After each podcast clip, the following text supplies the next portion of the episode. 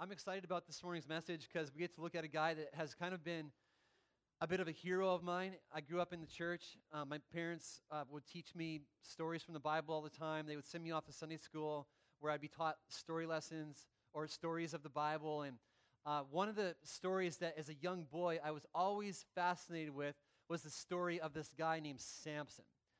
Samson was this kind of like superhero sort of dude he had all this strength. Uh, he had all the girls. He was kind of portrayed in, in, all the stories that I was taught as this guy that was just kind of this good guy going around doing lots of good things. He was kind of rescuing people and all this kind of stuff. It turns out, as a kid, that I kind of got the sanitized version of the story of Samson. I got the, the edited version, but the Bible that has the unedited director's cut of Samson has a little bit of a different picture of this guy named Samson. Um, his life actually is a, is a train wreck. He's a great example of, of how not to live your life. And his, his life story is just, it's fascinating. I am surprised that nobody has made a movie yet of Samson's life. It would be some pretty good drama. Before he's even born, um, unusual events surround him. His mom is barren, can't have get pregnant, and and they begin pray, and an angel comes along to Samson's mom and says, Hey, you're going to have a baby. This baby's going to be unusual. He's going to be what's called a Nazarite, which was a person back then that was devoted to God, and they would take all these different vows.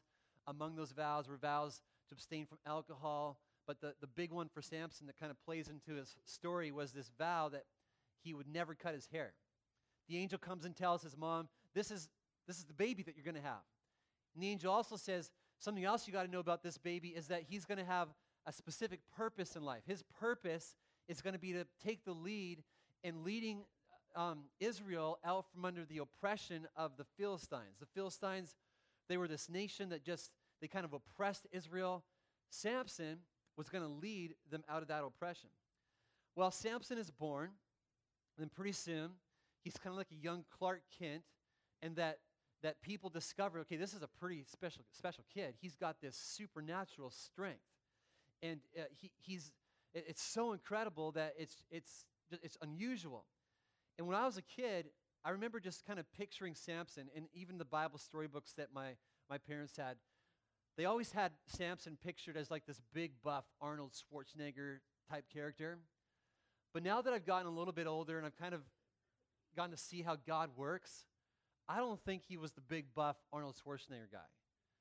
Because if he was big and buff, then his, his strength wouldn't be that supernatural, wouldn't be that extraordinary. But I don't think he was that way. I think he was more like picture your, your dentist or like your second period algebra teacher.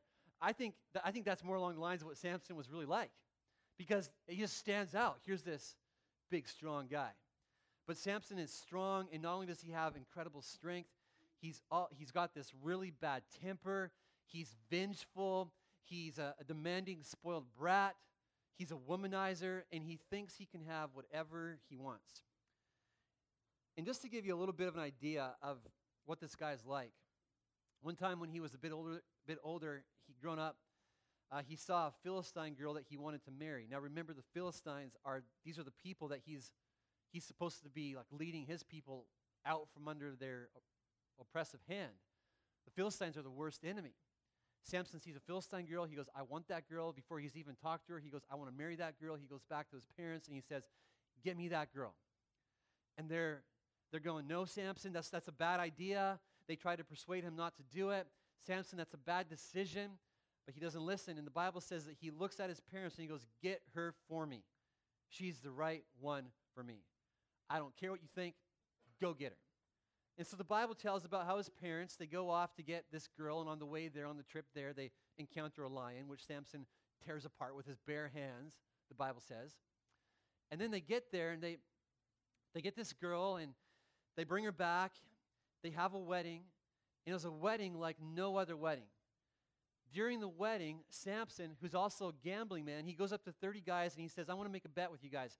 If you guys can guess the answer to my riddle I'm going to tell you, then I will owe you 30 sets of clothing. If you can't guess the answer, then you're going to owe me 30 sets of clothing. Now, he's not a very good gambler because, I mean, at least gamble on some like Mariners tickets or Seahawks tickets, tickets but 30 sets of clothing?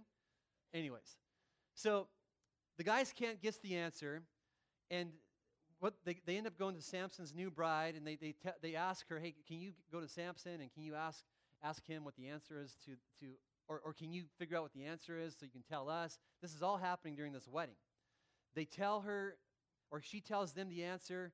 Samson is enraged. He gets so ticked off that he goes out. Um, he finds 30 guys. He says, Give me your clothes. They say, Over my dead body. He literally kills all of them and takes all their clothes off of their dead bodies. And then he, he takes the clothes back and he gives the clothes to these guys. This is Samson. He's a little unusual that way. And then he ends up leaving the wedding, sulking back home to, to live with his dad and mom, leaving his new bride all alone, pulls a runaway groom, and just goes heading off. Well, lots of uh, months pass, and then Samson decides to return to his new wife, only to discover that she's married another man. And he's so mad that the Bible says he caught 300 foxes. He ties their tails together. Then he fastened a torch to every tail, pair of tails, lit the torches, and let the foxes loose in the standing grain of the Philistines. He burned up the shocks and standing grain together with the vineyards and olive groves. This was a huge, huge loss for the Philistines. The Philistines, of course, they're not very happy about their crops, so they kill Samson's new bride. They kill Samson's new bride's family. And what does Samson do? He, he takes revenge. And the Bible says that he goes out and he gets the, the jawbone of a donkey. I don't even want to know how he got that jawbone of that donkey, but he gets the jaw, jawbone from a donkey, and with it, he goes out and he uses it as a weapon to kill 1,000 Philistines. That's 1000, all by himself. This guy, he's got lots of strength, he's got a really bad temper, and, and he's just one of a kind. And, you know, at first glance, it kind of seems like this is kind of confusing. The Bible actually says that the way he, he was able to have such great strength, he was able to take out these 1,000 guys with a jawbone because the Bible says the Spirit of the Lord came powerfully upon him, enabling him, which kind of seems like a weird deal. Like, why would God enable a man to go out and take out 1,000 guys with a donkey's jawbone? And it's perplexing until you go back and remember God's purpose for Samson's life. God's purpose for Samson's life was that he would defeat these Philistine guys and, and lead Israel out from under their oppressive hand. And Samson doesn't even know it, but he's fulfilling God's purpose for his life. He's just going about it the hard way. The really, really hard way.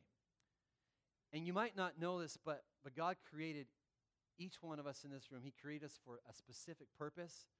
And a lot of people, you know, we get all tied up in knots about trying to figure out God's purpose for our life and trying to just figure out what his, his exact will is and trying to just figure out who we are, what God's created us to be. And, and I don't think that, that this is necessarily how it works. I spent so much time as a teenager and then so much time as a, as a college student, just kind of stressing out about what God wanted for me, figuring out his plan for my life, his big, grand purpose and plan, trying to just wrestle through that. But I think the wrong question to ask is God, what is your purpose for my life? God, what's your will for my life? I think that's the wrong question, the wrong questions to be asking. The better question to be asking is God, how do you want me to follow and live for you today? What does your word say about this day? What does your word say about how you want me to live for you today? Because when it comes to his purpose and will for your life, he's gonna accomplish his purposes for your life, whether you get it figured out or not. He's just gonna. The Bible says Many are the plans in a person's heart. So you, you, got lots of plans. You want to grow up, you want to be a doctor, you want to be a you want to be a whatever, a firefighter, whatever. You got you want to you want to get married one day, you want to one day uh, move down to California because it doesn't rain all the time down there and doesn't Slater Road doesn't get closed and back up traffic all over town and all that kind of stress. You're like, I'm going to move somewhere where it's hot. I've got some plans for my life. The Bible says, Many are the plans in a person's heart, but it is the Lord's purpose that prevails. It is the Lord's purpose that prevails. His purpose for your life will prevail. The question is are you going to get there the hard way like Samson does or the easier way? And Samson is a classic example of what it looks like for God's purpose uh, being accomplished in your life the hard way. Did you notice what was happening as Samson's burning up the Philistine fields? Did you notice what's happening as he's taking out 1,000 Philistine men with the jawbone of a donkey? He is accomplishing God's purpose for his life, which is to deliver the Israelites from the Philistines. He doesn't even know it.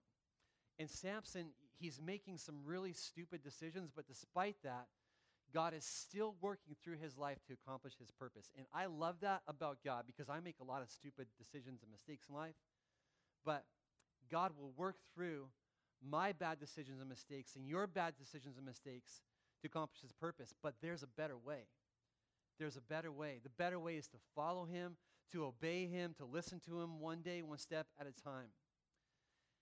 And whenever we find ourselves though stuck in a cycle of one bad decision after another, things don't usually just magically get better on their own. In fact, a lot of times they usually get worse which is, is exactly what happens to Samson. Listen to what the Bible says happened next. It says, Sometime later, he fell in love with a woman in the valley of Sorek, whose name was Delilah. The rulers of the Philistines went to her and said, See if you can lure him into showing you the secret of his great strength and how we can overpower him so we may tie him up and subdue him. Each one of us will give you 1,100 shekels of silver. So this kind of has the makings of a James Bond movie. You've got like the superhero dude. You've got the female agent. You've got love. You got money. You got the bad guys that are that are you know the Philistine mafia. They're offering to pay her a lot of money to sell her, her boyfriend. Kind of like James Bond going on here. But Delilah said to Samson later on, she says, "Tell me the secret of your great strength and how you can be tied up and subdued." Samson answered her, if anyone ties me with seven fresh bowstrings that have not been dried, I'll become as weak as any other man. Then the rulers of the Philistines brought her seven fresh bowstrings that had not been dried, and she tied them, or tied him, with them. With men hidden in the room, she called to him, Samson, the Philistines are upon you. But he snapped the bowstrings as easily as a piece of string snaps when it comes close to a flame. So the secret of his strength was not discovered. And rather than leave Delilah in that moment, guess what he does? He stays, which is another bad decision. You know, you think that your girlfriend betrays you to the enemy that wants to capture you, it'd be time to have a conversation like, hey, you know, this just isn't working out. You know, I think maybe we should just be friends. You know, we'll still talk to each other, but let's just kind of maybe go our, our different ways, move on. Not Samson, he stays. And then Delilah said to Samson, You have made a fool of me. You lied to me. Come now, tell me, how can you, how can you be tied? And he said, If anyone ties me securely with new ropes that have never been used, I'll become as weak as any other man. So Delilah took new ropes and tied him with them. Then, with men hidden in the room, she calls to him, You Samson, the Philistines are upon you. But he snapped the ropes off his arms as if they were threads, the Bible says. And does Samson leave her? No. Another bad decision. Samson stays. Delilah then said to Samson, All this time you've been making a fool of me and lying to me. Tell me, how can you be tied? And he replied, If you weave the seven braids of my head, apparently he's got dreadlocks, into the fabric on the loom, and tighten it with the pin, I'll become as weak as any other man. So while he was sleeping, Delilah took the seven braids of his head, wove them into the fabric. I don't even know what's going on there, but it's like she's making the clothing out of his hair. I don't know, and tightened it with the pin. Again, she called to him, Samson, yoo the Philistines are upon you. And he awoke from his sleep, and he pulled up the pin in the loom with the fabric. And then she said to him, How can you say, I love you, when you won't confide in me? This is the third time you've made a fool of me and haven't told me the secret of your great strength. And with such nagging, she prodded him day after day until he was sick to death of it. Don't say anything to your spouse. Don't look at your spouse. Don't nudge your spouse. Let's just move on. So, so he told her everything. No razor has ever been used on my head, he said, because I have been a Nazarite dedicated to God from my mother's womb. If my head were shaved, my strength would leave me, and I would become as weak as any other man. When Delilah saw that he had told her everything, so obviously in this point he's going, he doesn't, he thinks he's invincible. He, he, he thinks the strength is all him. He doesn't realize that, that there's something else going on here because he tells her. When Delilah saw that he told her everything, she sent word to the rulers, rulers of the Philistines come back once more. So she's got to convince them a little bit. Come back once more. I know you got black eyes and you're little bruise from Samson beating you up and everything, but come back once more. He has told me everything. And so the rulers of the Philistines returned with the silver in their hands. After putting him to sleep on her lap, she called for someone to shave off the seven braids of his hair and so began to subdue him. Gives him a little bit of a midnight makeover, and, and his strength left him. And then she called, Samson, the Philistines are upon you. And he awoke from his sleep and thought, I'll go out as before and shake myself free. But he did not know that the Lord had left him. Samson, the indestructible, the strongest man in the land, falls just like that. And this the, the rut of, of bad decision making that he's been stuck in, it turns into this sinkhole. And Samson, you know, he clearly didn't think that his strength would ever leave him. He, he's so full of himself that, that he thinks his strength is all him, not God. And even without his long hair, the Bible says that he thinks he can just he can shake them off still, but he can't. And God put this story in the Bible for a reason. This story that would just make a crazy, awesome Hollywood script. Know, maybe there's a movie out there and I just don't know about it, but God put this story in the Bible for a reason, and one of the big reasons was to serve as a guide in helping us live a life with fewer bad decisions. From Samson's life, we, we, we see some of the warning signs that you're either in a rut of bad decisions or you're quickly headed towards a rut of bad decisions. One warning sign is this you reject the wisdom of others. Right from the get go, Samson's mom and dad are saying, Hey, Samson, this girl is not the right girl for you. She's, she's bad for you. Samson, anybody else. She, don't, don't do this. But Samson just kind of shirks off their wisdom and he just decides that he's just going to do it on his own. He's not interested in listening one bit. Listen, when, when you start rejecting the, the, the wisdom of the people in your life who love you the most, it is a, a big sign, a big warning that you are headed towards some bad decisions. When you start rejecting the wisdom of those who love you the most, it is a, it's a big warning sign in your life. It's the, the mercy of God coming along, giving you wisdom. Another warning is when you start to feel entitled to do that which you know you shouldn't. You just feel entitled.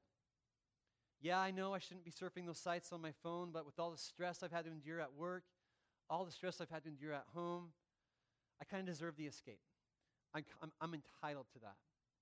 And when it comes, uh, when it becomes a reason to make a bad decision, that entitlement, you're, you're headed for disaster. Another warning sign is when you continually flirt with disaster. You got Samson, he's got this lady who clearly's got some bad intentions towards him. And yet he keeps flirting with the disaster. He keeps getting over and over again. He keeps going back to her again and again and again. Flirting with disaster is that's a sign that you are headed towards a bad decision. Another sign you're headed the wrong direction is this. When it comes to consequences, you think that you're bulletproof. You just think consequences, ah, they're not going to affect me. Consequences are for everybody else. Maybe you don't actually say that out loud, but you, you live in such a way that that's uh, obviously what you think. When I was a, a, a, teenager, you know, teenagers are notorious for not th- thinking that consequences will ever affect them. I was one of those teenagers. I know how it goes. I was a, a total idiot driver. I was the guy, m- me and my brother, one time, we drove home a trip that should have taken 12 hours. We drove home from college in seven hours. We were absolute maniacs. I'm not one single bit proud of that. We were reaching speeds of like 125 miles an hour we were just blowing past people like they were standing still on the highway. I drove like that all the time, just thinking, no, I'm, I'm bulletproof. I even had a friend that died in a car wreck. But me, no. I'm bulletproof when it comes to consequences. And when you start to think that you're somehow immune to the consequences of your bad decisions, it's a warning sign that you're headed for some bad ones or that you're already stuck in a rut of bad decisions. It's this universal paradox that you are free to make whatever choice you want, but you're not free from the consequences of that choice. In, in Samson, he doesn't heed the warnings. The Philistines, they rush in from, from wherever they're at, hiding in that room. They overpower him. And next we read this we read that the Philistines seized him, they gouged out his eyes. That sounds painful. And, and they took him down to, to Gaza, binding him with, with bronze shackles. They set him to grinding grain in the prison.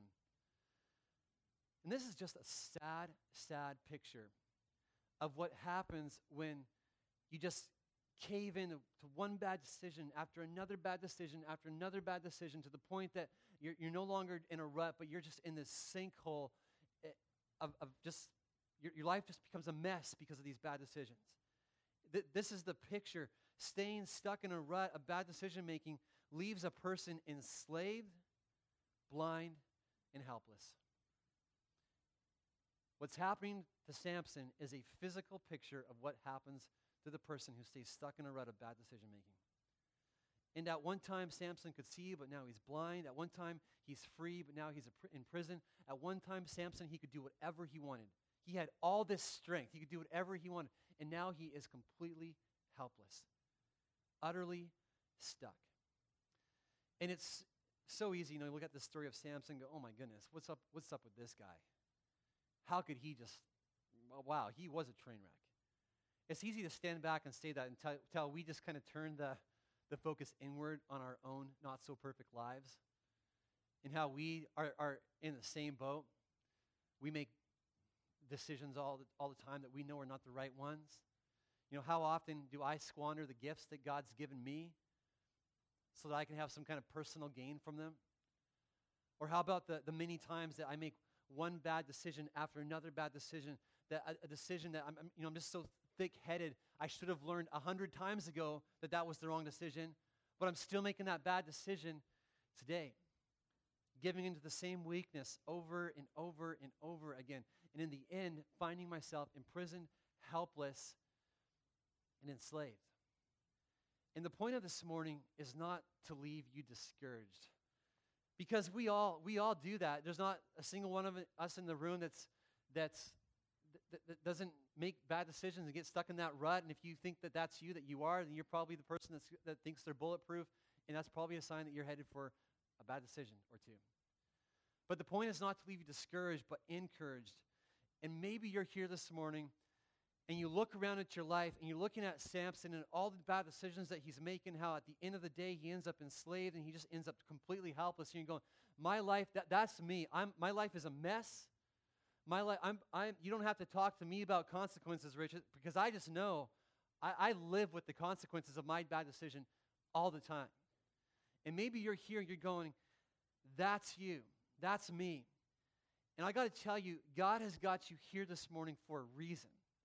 He wants to bring hope where there's no hope. He wants to encourage you where you're so discouraged. He wants to help bring you on track where, where, you're, where you're way off track. He wants you to know life where right now you're just experiencing that helpless, being enslaved, imprisoned. And there's a sentence at the end of this Samson tragedy that's it's for all of us who look around at the mess from our bad decisions and feel discouraged. And Samson, he's there rotting away in the dungeon the Bible says that the hair on his head began to grow again after it had been shaved. His hair grows back. For Samson, one whose, whose role, one, one whose purpose in life is all linked to, to his hair, um, this offers tremendous, tremendous hope, doesn't it? A, a situation that seemed too far gone, now it's got signs of new life. God is healing Samson. God is restoring Samson. God is preparing Samson for a, a, a second chance. And if you're here this morning looking around at the mess that's been caused by your bad decisions, you need to know something about the God we serve. The mess caused by your bad decisions is never beyond God's ability to heal and restore. It is never beyond his ability. Ever. That is the God we serve. When we sing, God is able, we really do believe it because he is able. And every single one of us makes bad decisions. It's human to make bad decisions. And God knows that we're human. The Bible says He remembers that we're dust. In other words, He knows that we're frail.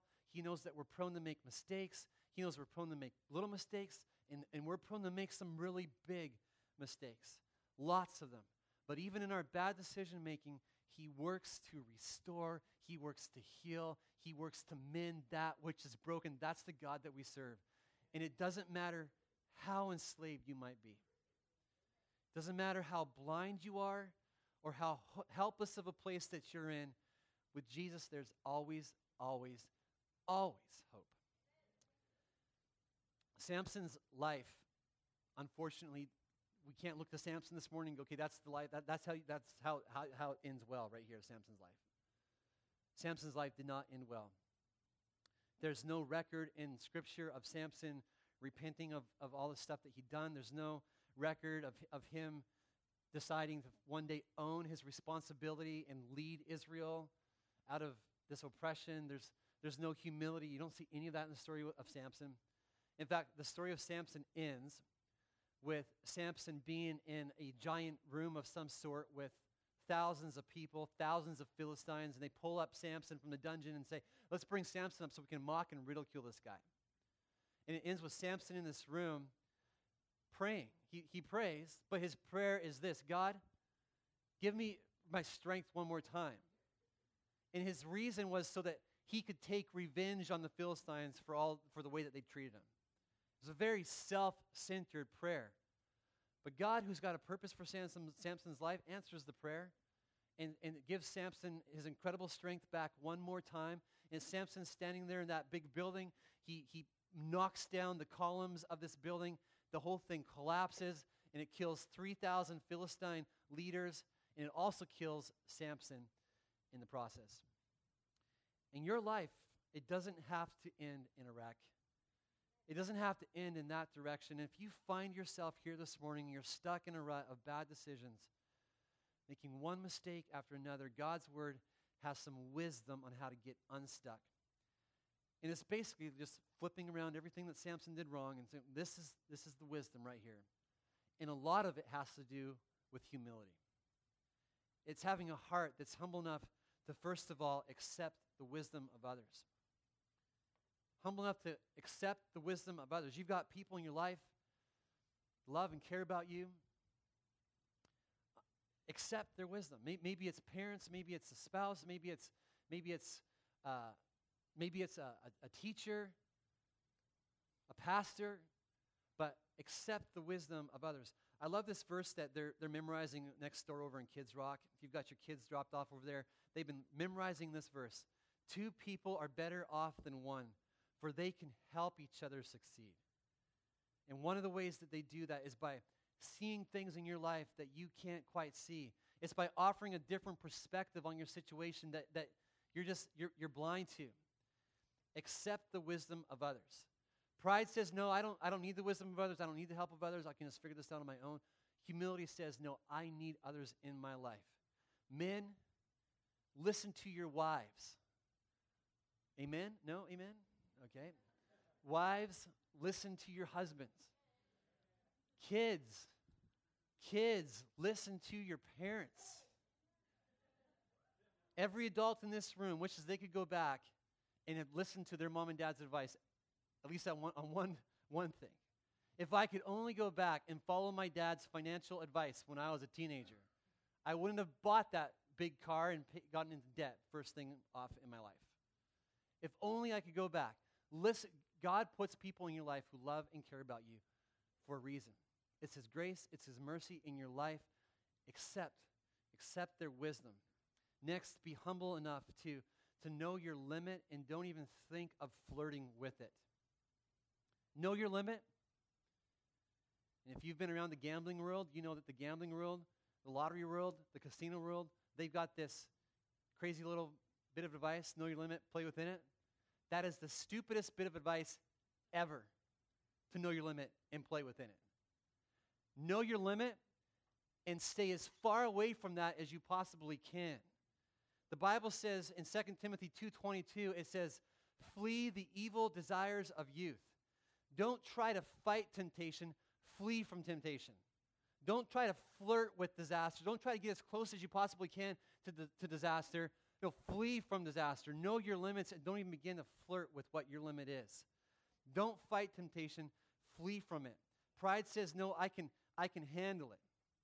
I can handle sitting in front of my computer at 11:30 at night when everybody else is in bed and those sites are so easily accessible. I can handle it. Pride says that, that I, I can handle just one more drink.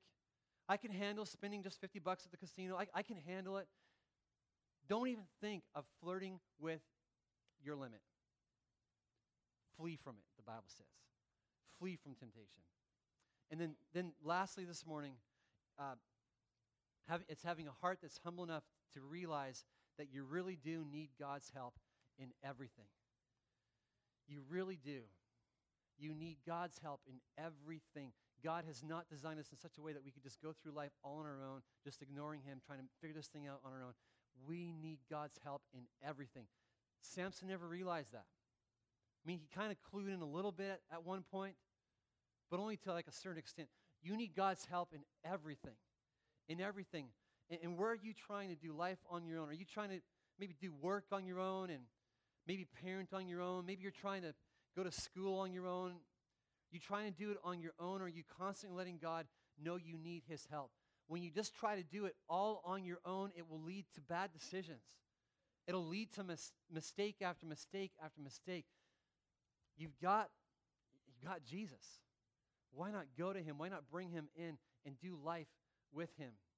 And by the way, a lack of prayer not, not bringing Jesus in on your life is just a passive way of saying, God, I can do this on my own. I don't, I don't really need your help. Thank you very much. It's just a passive way of saying that. Bring God in on everything because you need his help in everything.